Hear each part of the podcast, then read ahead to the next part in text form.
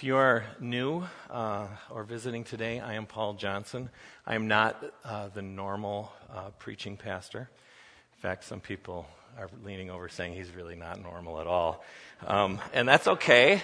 Uh, I, I, like that. Uh, I like to preach. Um, I like to do things differently. I like to preach from sitting down. You're all sitting down, so I'm going to join you. I like to keep my shirt untucked.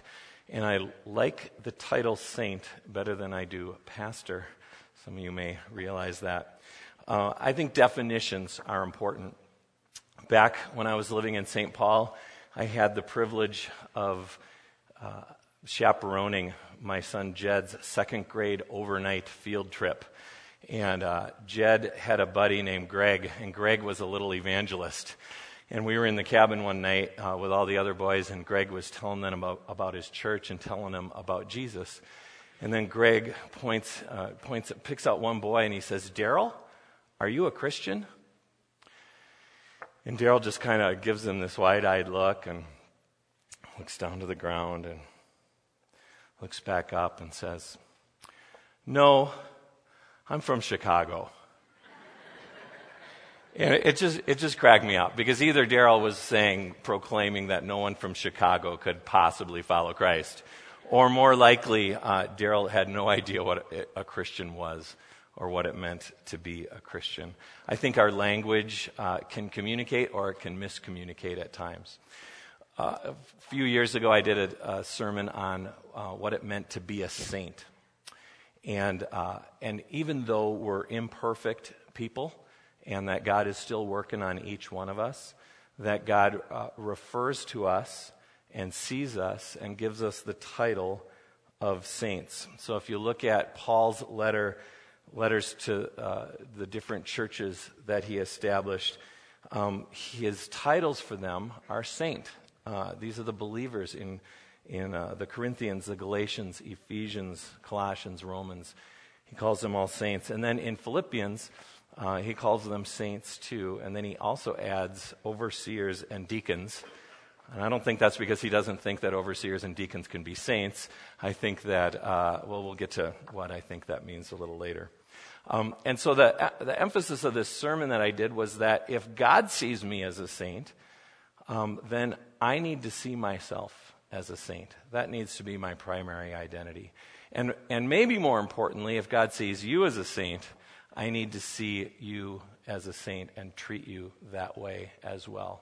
And so that's why I greet you all on Sunday mornings as saints, uh, mostly as a reminder to myself. Um, I think that, uh, um, uh, again, I, I, think definitions are important. This summer I preached on discipleship and what it meant to be a disciple, because we're disciples too, and what it means to follow Christ and to make followers of Christ. And this same theme I'm going to be touching on today.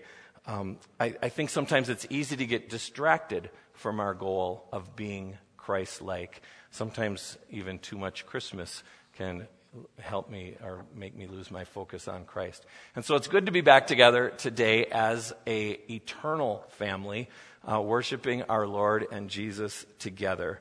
Um, this, this Jesus who put on flesh to dwell with us, um, who knew very well he was going to be rejected and crucified. Uh, this Jesus at Christmas in the swaddling cloths always was and is and will be the great I am the Alpha and the Omega, the creator of all creation. And he's worthy of so much more than we can even imagine to offer him. Yet it's good to be um, gathered together in his name, proclaiming he is God, knowing that at some someday, at some point, either we're going to him or he's coming to us. And we look forward expectantly to that day. The passage that Kevin read is not your normal Christmas passage out of Philippians. In fact, uh, Philippi and Bethlehem, where Jesus was born, are, are, very far apart, especially in that day. So we're going to throw a map up here because uh, I would love to orient you to this story and this letter uh, of the Philippians.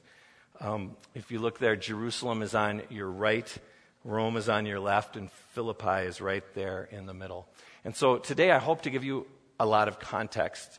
Um, and so that when you read uh, Philippians in the future, maybe through your Bible read through next year, that this passage will come alive for you. That's why we did the drama this morning, because I think Acts 16 is the background to the letter of the Philippians. Sometimes I forget that Paul, in writing his letter, was writing those letters to real people with real problems. Sometimes I treat those letters like they're theology papers for some seminary class or something.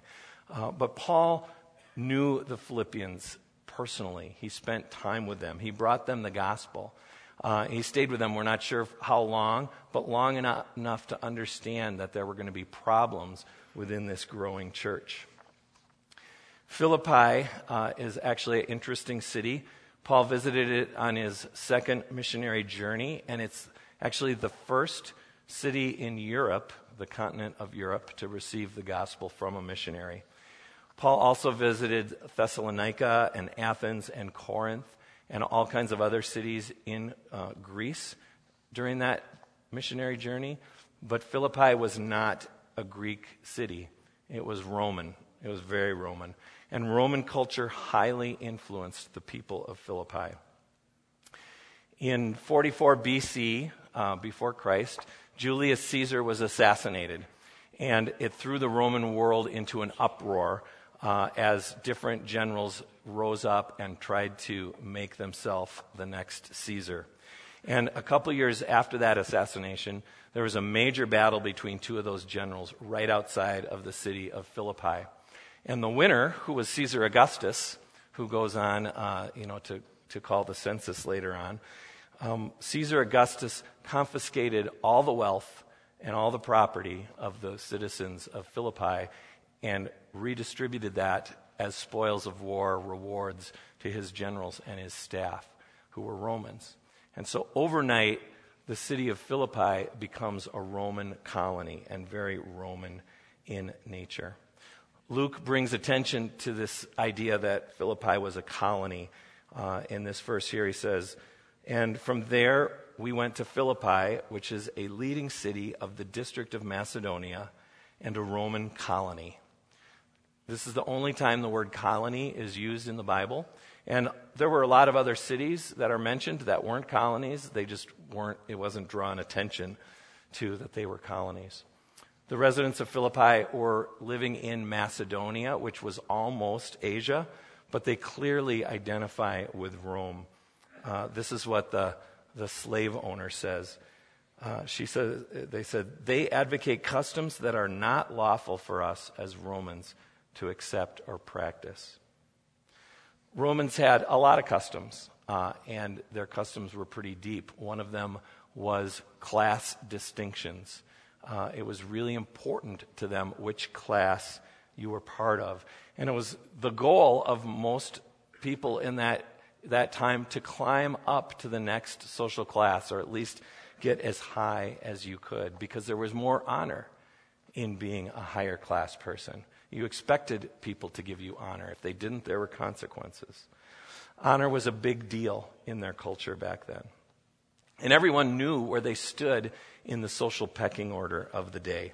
At the top was the Senate. These were the elite decision makers. Uh, they got the most honor.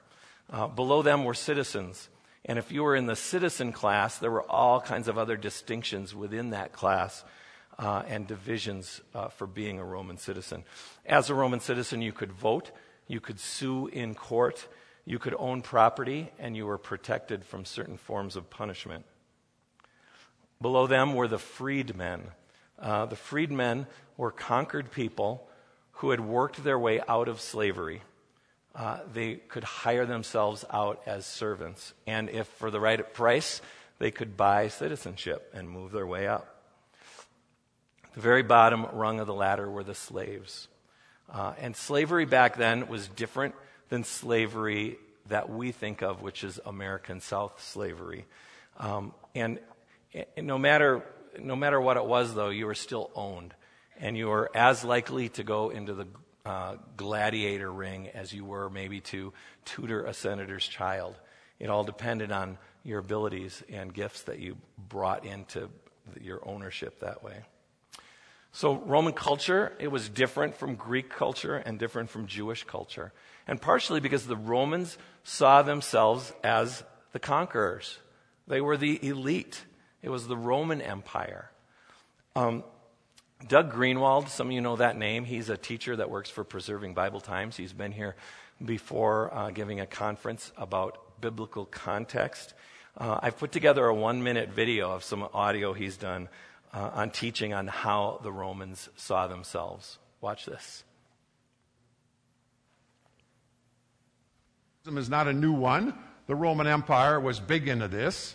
And their answer was we are going to create a notion and foster it and cultivate it and nurture it called Roman exceptionalism. Because we are the people who bring order out of chaos. We are the ones who always win. And aren't you glad you're a Roman? That's what they fostered time and time again this notion aren't you glad you're a Roman? You're on the winning side. And can you see part of Paul's issue already when he brings the gospel to this world? He's concerned with a different kind of exceptionalism, the kingdom of God, and a different notion of being on the winning side. And that's part of many of the conflicts and tensions that he had to deal with as he brought the good news to the Roman world. Doug is going to be back here on, um, on Palm Sunday weekend doing another conference for us. So you can put that, that down on your calendars. It should be really good. And then when he's, he's going to preach that Sunday and he's going to talk about the difference between a slave and a servant and the attitude we take in our Christian life and how we see ourselves that way. So it'll be good.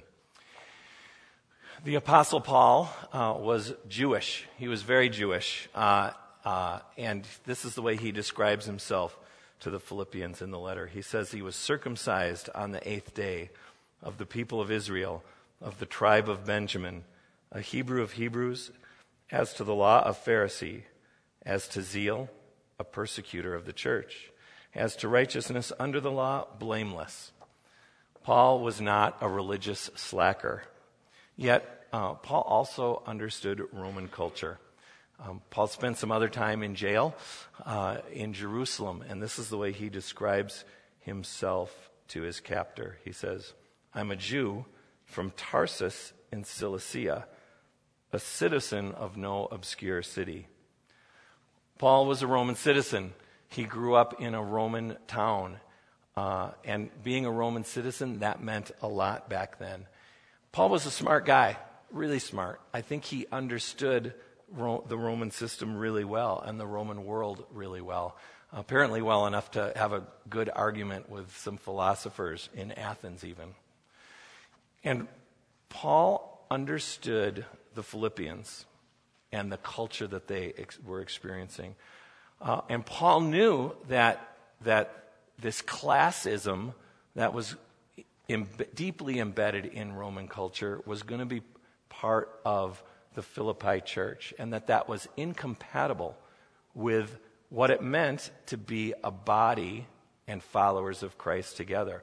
So he treats the Philippians a little bit differently. He gives them some unique teaching, um, and he lives out his life actually a little bit different. I want to uh, point out those differences to you this morning. The first is in the teaching that he did. Uh, so I put up those letters uh, with the first line of each uh, of those letters where Paul greets the believers there as saints. Uh, and then uh, a pastor named Joe Hellerman, who's a free church pastor, wrote a book that pointed out something to me that when I saw it, I'm like, this is crazy. Why haven't I ever seen this before? Maybe it's just a, a, a stupid pastor thing. Maybe I was getting excited about it. I don't know. But look at, look at the slide here. Um, uh, Paul labels himself as an apostle to all these other groups, which is right. He was an apostle, and I think it points out the authority he has, able to teach, and the authority that his teaching carries. But in Philippians, he doesn't use apostle at all. And, and, and he could have just left it out, but instead, he calls himself a slave. the Greek word for slave is doulos. And some translations um, translate that as servant and some as uh, slave, some as bond servant, servant. But regardless, it implies you were owned. You were owned by somebody else. In fact, the slave girl who was following us around screaming, These men are slaves of the Most High God. Douloi. These men are slaves of the Most High God. So Paul takes on the identity with the Philippians not as an apostle, but as a slave. Why? I, that's a that's a great question. And I think the idea that he calls them saints, but then also points out overseers and deacons, uh, is, is part of that answer in there. I think Paul is trying to upset the apple cart a little bit, uh, their classism apple cart. He uses their titles, their important titles, and humbles himself. It would be as if maybe the Pope was writing me a letter saying, uh, From your humble slave and servant Francis to the most highly exalted Reverend Pastor Paul Johnson. You just, you know, it, you can feel how awkward that would be. Uh, and, and I think Paul was doing the same thing here, creating a little bit of awkwardness. Because the Philippians had a problem. And their problem was they were looking down on other people in their congregation that weren't in the same social classes they were in. And I don't think the religious titles they were using were helping uh, during the day. So Paul gives them some counsel, advice, teaching. He says this Do nothing from selfish ambition, or conceit, but in humility count others more significant than yourselves. Let each of you look not only to his own interests, but also to the interests of others. Now, this was deeply countercultural advice. The Romans, they looked out for their own interest. That was the only way to move up the social ladder. And maybe they look out for the interests of their family too, because family was very important. Uh, but you didn't advance anybody else if there wasn't something in it for you. So, so Paul gives them this teaching to look out for others, and, and, and he tells them what to do and then why in the next verses. He says this Make your own attitude that of Christ Jesus, who, existing in the form of God, did not consider equality with God as something to be used for his own advantage. Instead, he emptied himself by assuming the form of a slave, taking on the likeness of men. And when he'd come as a man in his external form, he humbled himself by becoming obedient to the point of death even to death on a cross. Paul is calling the Philippians here to be like Christ. And Jesus, he didn't use his position for his personal advantage, did he? He came as a human baby for us, not for his own glory. He came to be beaten and crucified just a number of years later. He laid down his life for us. And I think Paul is using this section to remind the Philippians that if they want to be Christ like, they need to have that same attitude. Paul's greeting in the letter as slave emphasizes this point uh, in his own life. In other parts of Philippians, he emphasizes it too. Here's one verse. he says, I count everything as loss because of the surpassing worth of knowing Christ Jesus my Lord. That's what matters. None of our accomplishments set us above anyone else. Christ makes us, as brothers and sisters, equal, and he makes us one. So Paul taught this. Uh, I'm sure he taught it to them when, when he was staying with them in Philippi, but then he writes this letter and teaches it to, to them as well. Um, he also lived out what it meant to be Christ like. Paul was a working example for them to, to witness. Paul was a citizen of Rome, um, and, and he knew the Roman law really well. Um, and there's another point where he was in, in trouble with the law and he was in prison, and that's laid out for us in Acts 22. This is when Paul is in jail in Jerusalem. I'll, I'll read it to you. It says, When they had stretched him out for the whips, Paul said to the centurion who was standing by, Is it lawful for you to flog a man who is a Roman citizen and uncondemned? When the centurion heard this, he went to the tribune and said to him, What are you about to do? For this man is a Roman citizen. So the tribune came and said to him, Tell me, are you a Roman citizen? And he said, Yes. The tribune answered, I bought this citizenship for a large sum. Paul said, But I'm a citizen by birth. So those who were about to examine him withdrew from him immediately, and the tribune was also afraid, for he realized that Paul was a Roman citizen and that he had bound him. Now, there were things you could do and things you couldn't do to Roman citizens back then, and one of them was punish them before they'd face trial. And if, if you did, you could be thrown in jail and beaten yourself. So, this same scenario played out a few years earlier in Philippi.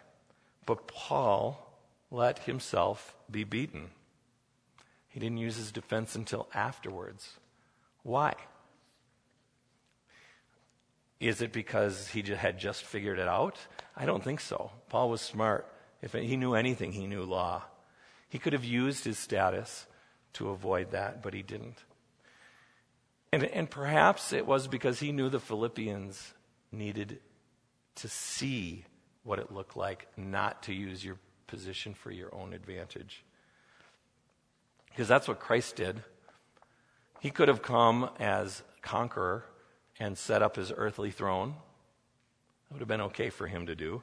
He could have eliminated all the immoral people in the world. He could have used his authority to take, uh, uh, take over all the political issues of the day and set them straight, but he didn't. The Bible says he assumed the form of a slave. And to be like Christ, we need to do that too. And I realize that's not a popular message, and it's something that's really hard to do. In some of his other letters, Paul writes this He says, Be imitators of me as I am of Christ. The, to the Philippians, he states it this way What you have learned and received and heard and seen in me, practice these things, and the God of peace will be with you. Paul taught the Philippians they heard his message, they learned what he was teaching, and they received it, it says.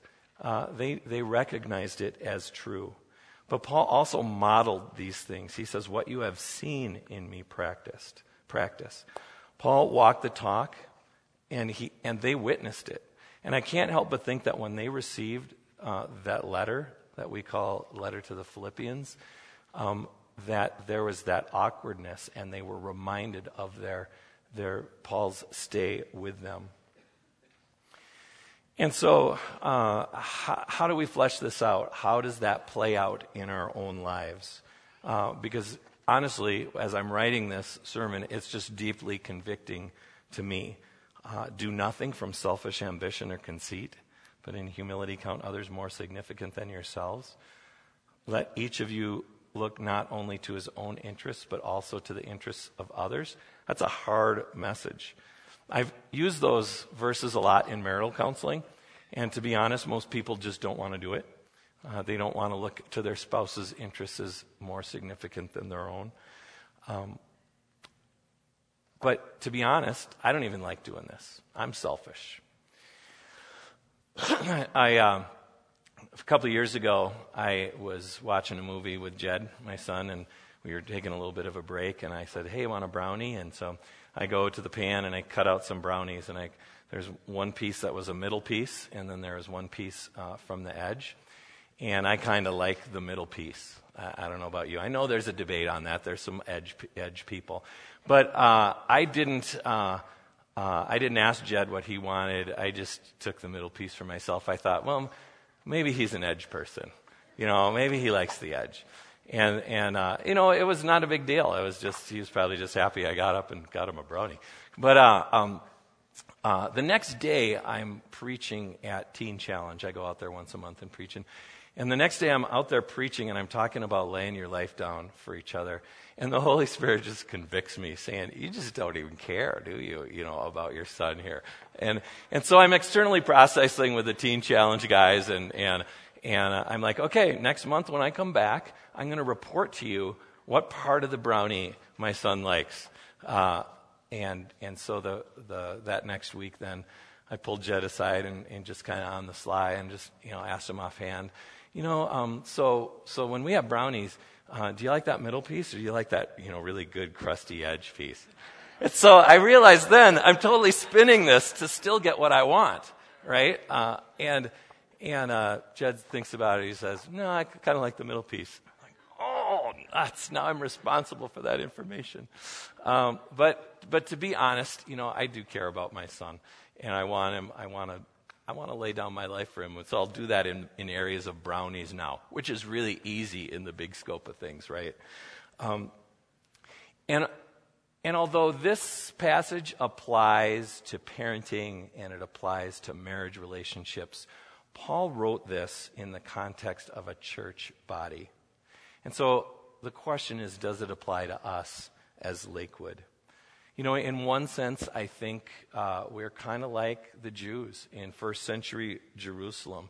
We tend to make uh, small things into big things religiously sometimes. Um, and, and when that happens, we lobby to get the things that we like. Uh, and I think as leadership, we need to just keep ourselves in check uh, for that. Um, because I, don't, I would hate for us to be like those first century Jews and miss something big that God would have for us. In another sense, we're like Rome. Uh, I think Doug Greengold's uh, explanation of Roman exceptionalism uh, could certainly apply to our country. We have different classes in our country, economic classes. We have educational classes, different racial distinctions. Uh, some people would even point out the difference between Brainerd and Baxter uh, and, and use that to, to separate people. Um, and we have religious classes too. I, I'm always careful within Lakewood how we use titles because I think sometimes with the use of titles comes temptation to honor some people over than others um, and usually not over ourselves. Um, question, a great question is do I think less of any of you here? Uh, that would be awful if I did. So, as we gather together, are we looking out to the interests of others? Do I really view you as more significant than myself? Um, so, in your sermon notes, there's those life application questions that you're supposed to get to the rest of the week. And if you look in there, one of the things I'm asking you to do is read through Acts 16 as the backdrop to Philippians. Um, but then I also ask you to read through Philippians. So open your Bibles right now. If you got a Bible in front of you, open it up to Philippians. Um, Philippians is only four chapters long. It will take you less than 10 minutes to read the whole thing. And if you read it right now, you'll be caught up for it for 2015. So when you're a month behind, uh, you, can, you can just skip over that part. Uh, or you can just read it again. Um, I'm going to end by reading out of chapter 2, verses 5 through 11. And I'll do it in the ESV this time, since that's what most of us bring here. And so, as a body, I would love for us to take this challenge that Paul gives to the Philippians. He says, Have this mind among yourselves, which is yours in Christ Jesus, who, though he was in the form of God, did not count equality with God as a thing to be grasped, but emptied himself by taking the form of a servant, being born in the likeness of men. And being found in human form, he humbled himself by becoming obedient to the point of death, even death on a cross.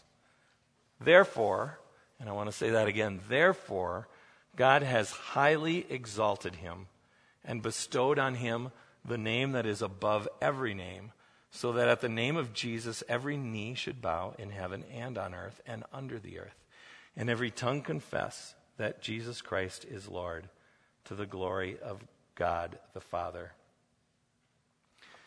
Paul says uh, to the Philippians, What you have learned and seen in me, practice these things, and the God of peace will be with you. God promises that as we imitate his son, that he will be with us. So that's good news. We're not alone. That's the good news of Christmas. Emmanuel, God with us. Let's pray. Father, I thank you uh, for promising your presence with us. I thank you for uh, promising even to do this good work through us. We just need to let go of our own selfish motivations. And so, Father, I ask that you give each of us a little brownie moment this week where we can be confronted with ways that we can lay down our life uh, for people we love or even for people we, we don't love. Father, it's only through you that we can love our enemies like Jesus commanded. So, Father, we give this day and this week over to you for your precious glory.